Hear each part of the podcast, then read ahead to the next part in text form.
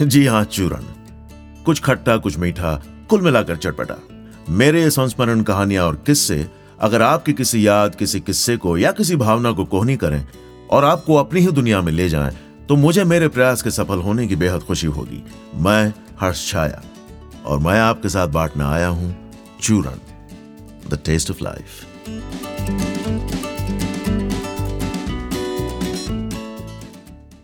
सपने। इस धरती पर हर इंसान सपने देखता है। हर इंसान जहाँ है, वहाँ से आगे जाना चाहता है। अपना जीवन और बेहतर बनाने की ख्वाहिश रखता है। कभी सपने पूरे होते हैं या नहीं होते? कभी कुछ सपने पूरे होते हैं, कुछ नहीं होते।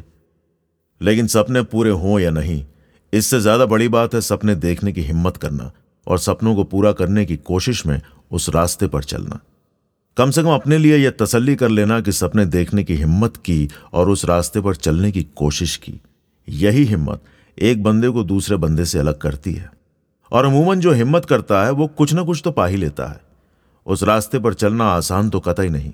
सपने देखना और उनके पूरे होने में कई निजी सामाजिक व्यवसायिक अड़चने आती हैं। अपना संतुलन बनाए रखना, हिम्मत न हारना एक एक कर अड़चनों को पार करना, बड़े सब्र का काम है। हर किसी के बस का नहीं। लेकिन अगर बंदा ईमानदारी के साथ उस रास्ते चले तो उसे ऐसे लोग भी मिल जाते हैं जो उस रास्ते को दिलचस्प बनाते हैं। आपके सपने को पूरा करने में भले ही वो कोई मदद न कर सके, लेकिन हौसले को और ज़ोर देते हैं। आज ऐसी ही एक कहानी आपके साथ बांट रहा हूँ।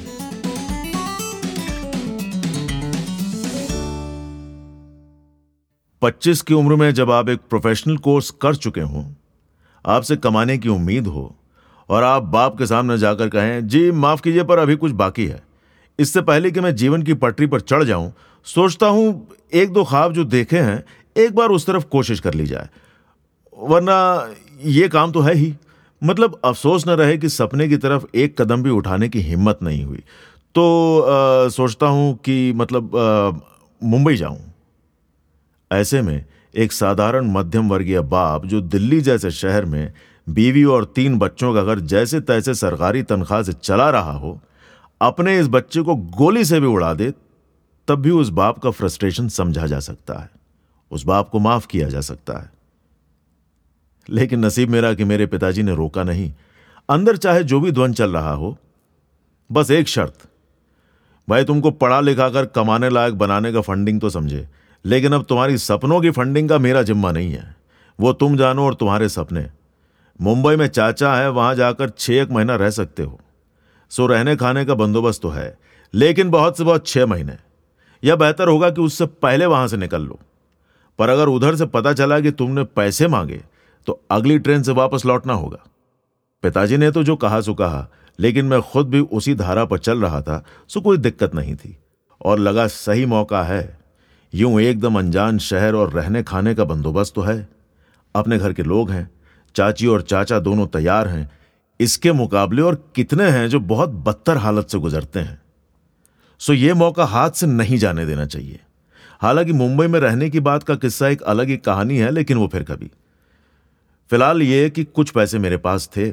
छोटा मोटा काम शुरू कर दिया था। खर्च भी जल्दी हो जाते थे, लेकिन फिर भी कुछ पैसे थे। एक और पूंजी थी, जिसे तोड़कर मैं और पैसों का जुगाड़ कर सकता था। पड़ोसी से मेरा खरीदा second hand Bajaj scooter so कुछ कैश और स्कूटर बेच मेरे हाथ में कुल मिलाकर नौ हज़ार की शानदार रकम थी। और हिसाब ये कि मुंबई जाकर अगर मैं दिन के सिर्फ़ पचास रुपए खर्च करूँ तो लगभग छह महीने रह सकता हूँ। इस पर ज़्यादा विश्लेषण, विचार या चिंता का कोई फ़ायदा नहीं। सपनों की दुनिया का मामला ऐसा ही रहता है। और अभी तो मैंने शुरुआत ही की है। बस के टिकट, पानी, बस, घर से बाहर इतना ही खर्चा करूँगा तो हो जाएगा। और फिर छह महीने कुछ ना कुछ तो हो ही जाएगा। मुंबई, जहाँ कोई जानता नहीं था, किसी ने बुलाया भी नहीं था, न कोई इंतज़ार कर रहा था, न मैं किसी को जानता था। सिवाय एक दो निजी नौकरी पेशा परिवारों के। वहाँ मैं अपने सपनों की पूंछ पकड़े एमए करने के बाद एक्टिंग का कीड़ा लिए जब आ ही टपका तो ज़रूर कोई बहुत गहरी और गंभीर व्यू रचना बनाई होगी। वो ये कि लोकल के स्टेशन पर हाथ के पंजे के साइज़ जितनी 200 पन्ने वाली फ़िल्म डायरेक्टरी मिलती थी। जिसमें सभी के ऑफ़िस के फ़ोन नंबर थे। ऑफ़िस का पता, घर का पता, स्टार, डायरेक्टर, प्रोड्यूसर, गीतकार, संगीतकार, गायक, मेकअप वाले, घोड़ा कहाँ मिलेगा, पुरानी गाड़ियाँ कहाँ मिलेंगी? मतलब जिस किसी का भी फ़िल्म बनाने से कोई भी ताल्लुक हो, उसका नंबर उस डायरेक्टरी में होगा। मेरे काम के थे प्रोड्यूसर और डायरेक्टर, और योजना ये कि डायरेक्टरी में से नंबर निकालो, फ़ोन करो, बात करो, मिलने जाओ, बस और क्या चाहिए? सपनों का शैतान जब सर चढ़ जाता है तब जुनून हावी हो जाता है। और इन दोनों की मिली भगत कुछ ऐसा भ्रम पैदा करती है कि कोई बात अछूती नहीं लगती, कोई काम नामुमकिन नहीं लगता। आपको बता चुका हूँ, सपनों की दुनिया का मामला है। तो फ़ोन करने शुरू किए। चाची के घर से दिन के बीस फ़ोन रोज करने का सवाल ही नहीं था। दूसरे दिन हकाल दिया जाता, सो नीचे बाज़ार में जा फ़ोन करता। अभी मोबाइल नहीं थे और दूर दूर तक कल्पना में भी नहीं थे। जब ये सितारों और नाच गाने की action emotion drama juicy gossip की दुनिया आम आदमी के सामने अचानक क्यों साधारण सी खुलने लगे तो एक अजीब ही चुलबुली महसूस होती है। डायरेक्टरी का पन्ना खोलो और नाम निकले रमेश सिप्पी और आप लगे बहने, शोले, गब्बर, अरे ओ सांबा, कितना इनाम रखी है सरकार हम पे। बसंती की इज़्ज़त का सवाल, जय वीरू, अब क्या बताओ मौसी मौसी पी सिंह चक्की चुन चुन के मारूँगा इतना सन्नाटा क्यों है भाई? कब है बोले कब? यह सब एक फ़िल्म की तरह आपके सामने से निकलता है जब तक तो दुकानदार फ़िल्म नहीं काट देता। अरे भाई, फ़ोन करो ना, पीछे लोग खड़े हैं। कुछ दिन तो बात समझ ही नहीं आई। पता चला ज़्यादातर नंबर गलत थे। और जिसे फ़ोन करो, वो बात करने को राज़ी नहीं। कभी कोई चपड़ासी उठाए, कभी कोई सेक्रेटरी और जैसे ही सुने मैं एक्टर हूँ तो रूखा सा अभी कुछ नहीं है, बोलकर बात पूरी होने से पहले मुँह पर फ़ोन पटक दें। लेकिन इरादा पक्का हो तो दिमाग भी कम खुराफाती नहीं। प्लान बदला गया। यह तय किया गया कि जब तक दिन में दो लोग मिलने का टाइम न दें, तब तक फ़ोन करते रहो। सो दिन में नीचे उतर फ़ोन ठोकते रहता, टीवी वाला हो, फ़िल्म वाला हो, कोई भी। कोई कहे परसों आओ, कोई कहे अगले महीने फ़ोन करो, कोई कहे दो महीने बाद फ़ोन करना। एक ने कहा, इस साल कुछ नहीं है, अगले साल फ़ोन करना। मैं उसे भी अपॉइंटमेंट मानकर ही चलता था। वरना दो क्या? पच्चीस तीस फ़ोन करने के बाद एक भी मिलने को राज़ी हो जाता तो बहुत था। और यह सारी बात ऑफ़िस के लोगों से ही होती थी, सीधे उस डायरेक्टर या प्रोड्यूसर से तो कभी नहीं। तो मैं बीस पच्चीस फ़ोन कर, एक अगले हफ़्ते और एक अगले साल का दो अपॉइंटमेंट लिए, घर लौटा था अब तक फ़ोन पर दुत्कार सुनते सुनते हिम्मत बढ़ चुकी थी तो मैंने ऑफिसों में जाना शुरू कर दिया। उधर की लड़ाई ही अलग है। पहले तो एक दो बार बस ऑफ़िस के आसपास मंडराकर ही लौट आया। फिर हिम्मत बढ़ी तो चौकीदार रोकता, किधर जाना है? वो यश चुपड़ा, टाइम लिया है। नहीं, वो तो नहीं जा सकता। जाओ, टाइम लेके आओ। वो टाइम देते नहीं। अरे तो नहीं जा सकता ना, चलो जाओ। दो तीन बार जाने पर चौकीदार मेहरबान होने लगता। ओहो, फिर आ गया। ठीक है, जाओ अंदर। चिल्लाएगा तो मेरे को नहीं बोलने का। अब रिसेप्शनिस्ट? यस। वो यस चुप you have an appointment? No then you can not see him but ma'am अरे please go you cannot meet him like that go please go दूसरी, तीसरी बार वो देखते ही भगा दे। पांचवी बार उसका दिल पसीजे तब कहे okay wait I check is busy but you have to wait one hour okay okay ma'am यूँ एक डायरेक्टर को मिलने के चक्कर में ऑफ़िस के बाहर बैठने का तीन घंटे का भी रिकॉर्ड कायम किया गया है। समझ आया लड़ाई काम की नहीं रहती। लड़ाई तीन घंटे किसी के ऑफ़िस के बाहर फुद्दू बने बैठे रहने की है। अहंकार, स्वाभिमान, गुस्सा सब परे हटा, महसूस होती जिल्लत को हंस के टाल देने की है। और तीन घंटे बाद वो डायरेक्टर जिसने कहलवाया था कि आप बैठो, वो ऑफ़िस से निकल सीधे अपने गाड़ी में बैठ जाता है। और उस बीच अगर आप कुछ बोलने की कोशिश करें तो ना ना ना नॉट टुडे प्लीज़ फिर कभी ना ओके और वो निकल लेता है। ये सिर्फ़ एक माहौल बताने की कोशिश है बेचारगी की कहानी नहीं। मतलब अब ऐसा है सो बस है। शिकायत बेकार है। बहरहाल यूँ वक्त बीतता रहा। एक तरफ़ यूँ फ़ोन ऑफ़िस के चक्कर और दूसरी तरफ़ चाचा चाची और भाइयों का एक दूसरे को टेढ़ी आँखों से देखना कि ये क्या सैंपल घर में घुसाया भाई। और वो पचास रुपए दिन का हिसाब भी सही चल रहा था। जिस दिन फ़ोन करता, उस दिन कहीं मिलने न जाता। जिस दिन चक्कर काटता, उस दिन फ़ोन न करता। दिन का खर्चा पचास रुपए। एक दिन सुबह फ़ोन के सामने खड़े हो डायरेक्टरी खोली तो एक नाम सामने कूदा और मैं मुस्कुरा दिया। मेरे वक्त का नहीं, लेकिन मेरे माँ बाप के वक्त का एक बहुत बड़ा नाम। खुराफात सूझी, इसे फ़ोन किया जाए। अब तक दुत्कार सुनते सुनते दिल मज़बूत हो चुका था, सो लगा बहुत से बहुत ऑफ़िस वाला फ़ोन रख देगा और क्या कर लेगा। सो नंबर लगाया गया, लाइन मिल गई घंटी बजनी शुरू हुई और अमूमन नंबर लगने के बाद सामने ऑफ़िस से कोई जितनी देर में फ़ोन उठाता है, उससे ज़्यादा वक्त लगा। लेकिन मैं भी डटा रहा और सामने से वो फ़ोन उठाया गया। उसके बाद एक पल की चुप्पी और फिर वो कभी न भूलने वाली एक खास अंदाज में गाती, झूलती आवाज़ जिसने हज़ारों औरतों को अपने वक्त में दीवाना बना रखा था। हेलो! और मुझे जैसे बिजली का झटका लगा। धड़कन जाती रही, मैं सुन पड़ गया। टन से कान में घंटी बजी और झट मैंने फ़ोन का रिसीवर वापस फ़ोन पर रख दिया। देवानंद खुद। मुझे विश्वास नहीं हो रहा था कि मैंने सही सुना है। मतलब हो कैसे सकता है?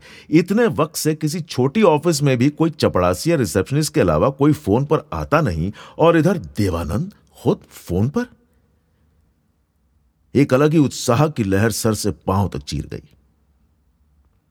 और मुस्कुराना बंद ना हो। अब लगा, एक बार फिर फ़ोन करके देखा जाए।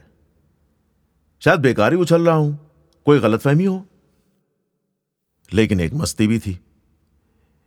एक बार फिर करते हैं। मैंने फिर नंबर लगाया। लाइन मिली, इस बार दो तीन घंटी बजी और फिर वही झूलता अंदाज। हेलो? दोबारा देवानंद ही लाइन पर। मैं इस तरफ़ चौंधियाया सा खड़ा था, उधर से आवाज़ ने मुझे जगाया। हेलो हु इज़ इट और मैंने हक लाना शुरू किया। सर, वो तो मेरा नाम हर्ष हर्ष छाया और मुझे क्या बोलूँ, कैसे बोलूँ, कुछ नहीं सूझा। तो आगे सीधा ही बोल दिया। सर, मैं दिल्ली से एक्टर बनने आया हूँ और काम ढूंढ रहा हूँ और आपको भी फ़ोन किया है। बस सर, यही बात है। घड़ी से पाँच मिनट अगर आपसे मिल लेता तो।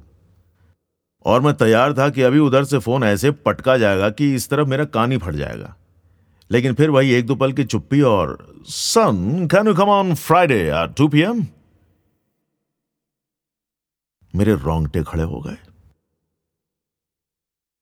अब तक आदत पड़ चुकी थी। फ़ोन करो और बात पूरी हो, उससे पहले अगला कुछ रूखा सूखा बोलेगा और मुँह पर फ़ोन पटक देगा। अचानक आज खुद एवरग्रीन स्टार्स कहे जाने वाले दिलीप कुमार, राज कपूर, देवानंद की तिकड़ी के एक ने फ़ोन उठाया ही नहीं। उसने मेरी पूरी बात सुनी। अपना कुछ वक्त लिया और मुझे दिन और वक्त बताकर मिलने बुलाया। फिर उन्हें शुक्रिया कहते मैं बेवकूफ़ से आगे कुछ और हक लाया। सर वो आपकी फ़िल्में देखी हैं और या thank you thank you come on Friday bye बीस पच्चीस भूल जाइए उस दिन मैंने दूसरा फ़ोन नहीं किया और अगले दो दिन कोई फ़ोन नहीं किया। तीसरे दिन फ्राइडे था। फ्राइडे दोपहर दो, बजने में पाँच मिनट पर मैं पाले हिल बांद्रा में नवकेतन फिल्म्स के ऑफ़िस पहुँचा। अब तक बांद्रा स्टेशन से इस इलाके तक मैं पैदल ही आ जाता था। लंबा पड़ता, पर दिन के पचास रुपए का बजट हिल नहीं सकता था। लेकिन आज दिन अलग था, और पिछले तीन दिन की बचत थी, सो आज का बजट दो सौ रुपए का था। पिछले तीन दिन के डेढ़ सौ, और आज के पचास। रात सी ठाट के साथ ऑटो से नवकेतन के गेट पर उतरा। लेकिन एक बात पिछले तीन दिन से परेशान किए हुए थी, कि देवानंद ने तो बोल दिया, लेकिन उसका चौकीदार, उसका रिसेप्शनिस्ट, इन सब का क्या? सो मैं यूँ तो गेट से ही लौटा दिए जाने को तैयार था। अगले ने पूछा, किधर जाना है? लेकिन आज तो देवानंद ने खुद बुलाया था, सो मेरे भी तेवर अलग थे। कॉन्फिडेंस ही अलग था। उसकी आँख में आँख डालकर मैंने साफ़ आवाज़ में कहा, देवानंद जी ने बुलाया है। अगले ने दूसरा सवाल नहीं किया। चलो यहाँ से निकले। लेकिन रिसेप्शनिस्ट अंदर पहुँचा तो यस? मैंने कहा, वो जी, देवानंद जी ने इस बार मेरी बात पूरी हो, उससे पहले अगली ने बात पूरी की। हर्ष छाया, या इज़ वेटिंग फॉर यू मैं एक बार फिर चक्कर खा गया। उस बंदे ने सिर्फ़ मुझे टाइम ही नहीं दिया। उसके बाद उसने ऑफ़िस में भी बताया कि फ्राइडे दो बजे इस नाम से एक बंदा आएगा और मेरा नाम वहाँ दर्ज करवाया। चपड़ासी मुझे एक मंजिल ऊपर ले गया और एक दरवाजे पर घंटी बजाई। इन बड़े दफ्तरों में होता यही है कि कोई दरवाज़ा खोलता है और आपको एक जगह बैठने को कहा जाता है और कुछ देर में साहब बाहर आते हैं। लेकिन यहाँ दरवाज़ा खुलते ही सामने अपने रंगीले अंदाज में तैयार, सीधे कट वाली काली पतलून, न ढीली, न कसी हुई, एकदम सही फिट गेरुआ सा कॉर्डरॉय जैकेट, अंदर एक हल्के रंग की फुल स्लीव शर्ट और गले पर एक भड़कीला लेकिन बाकी सबसे मेल खाता स्कार्फ, चुस्त पॉलिश किए जूते और जैसे जूते के नीचे स्प्रिंग लगे हों, ऐसी एक पूरे बदन में स्फूर्ति। स्वागत करती हुई एक अच्छी सी मुस्कुराहट और एक बार फिर वही झूलती आवाज़, हाय हर्ष कम इन जिसे आज तक सिर्फ़ फ़िल्मों में देखा था, जिसके बारे में सिर्फ़ सुना था, पढ़ा था, जिसके ढेर सारे एक से बढ़कर एक गाने सुने थे, जिसका भाई गोल्डी आनंद था और चेतन आनंद। और वो गाना, जो बहुत मशहूर है, बहुत गहरा फलसफा है, मैं ज़िंदगी का साथ निभाता चला गया। वो देवानंद खुद दरवाज़ा खोलता है, मेरी तरफ़ अपना हाथ बढ़ाता है और ईमानदारी से पूरा हाथ मेरे हाथ से मिलाता है और एक कड़क हैंडशेक जैसे जानता हो और एक बार फिर अंदर बुलाता है।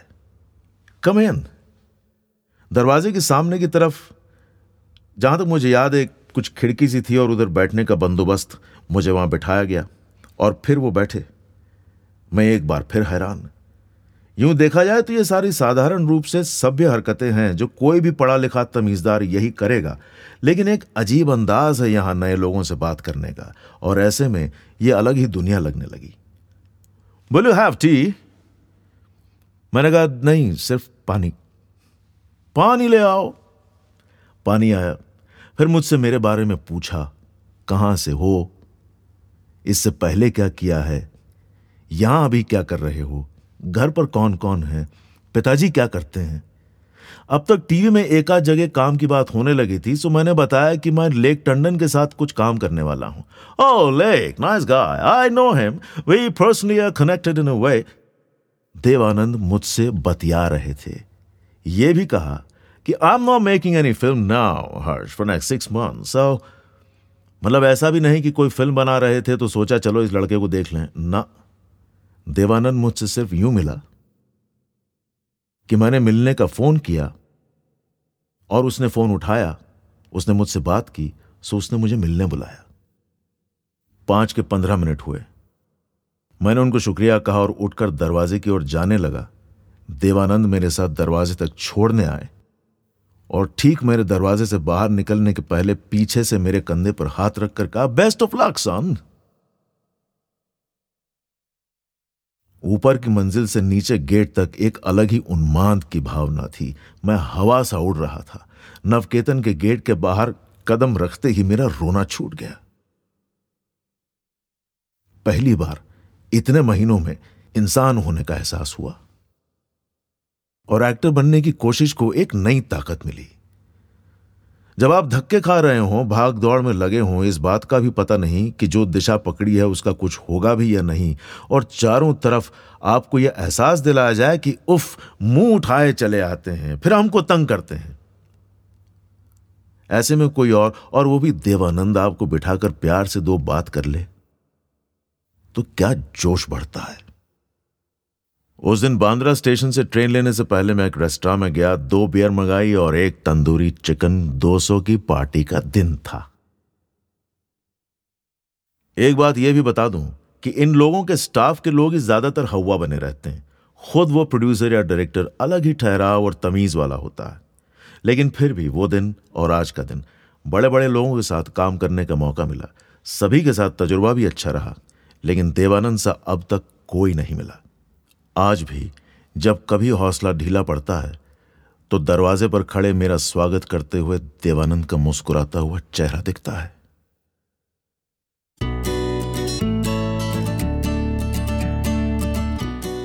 तो इसी के साथ नमस्ते, खुदा हाफिज, असी फिर मिलने साहिब जी। और इस आशा के साथ कि कुछ दिनों बाद आपसे फिर मुलाकात होगी।